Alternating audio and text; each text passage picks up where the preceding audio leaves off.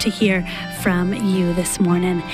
Well, it is a little after 7:30 here. Sometimes we get so excited talking about the uh, pledge drive that we uh, get to things a little later than we mean to.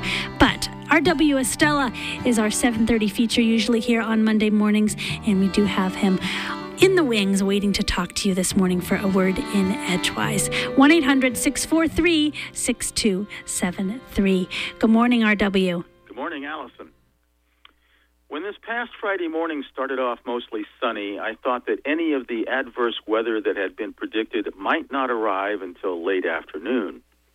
But by noon, the puffy white clouds that had been occasionally drifting slowly across the sky were increasing in number, and they were also beginning to darken. I went online to look at the latest Doppler radar and found bands of precipitation depicted on the monitor.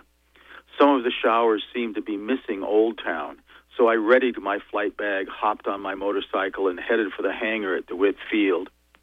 Just before I reached the airport gate by the parking lot, however, I saw this lump of something in the middle of the road.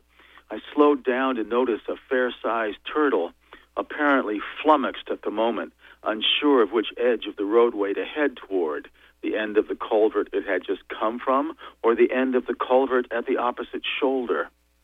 Although I had only seen one vehicle heading out the airport road while I was heading in, I figured additional traffic might imperil the turtle at any second. So I headed immediately to my hangar and walked back with a large snow shovel. Trying not to pinch the turtle's feet, after repeated attempts, I managed to slip the edge of the snow shovel under the turtle and then quickly carry the animal over to a marshy ditch that led to a small section of woodland bordering the airport. Once off the shovel, the turtle became somewhat energetic and scooted along into the muck.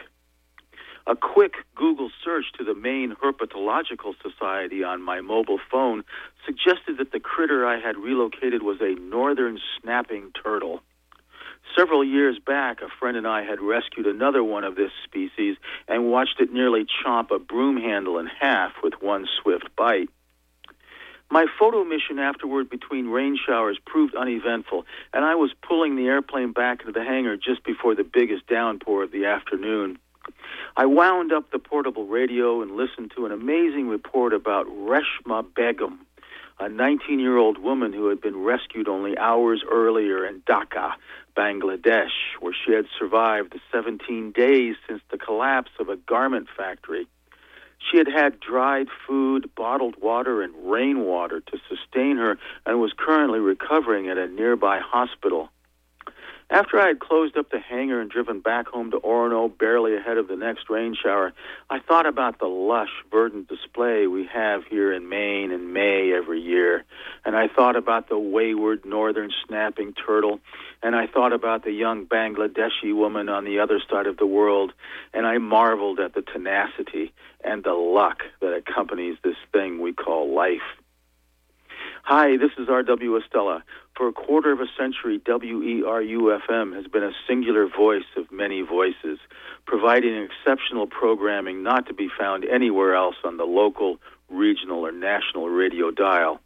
Please do what you can to help WERU FM continue for another quarter of a decade, century, and beyond. Thank you. 1 800 643 6273.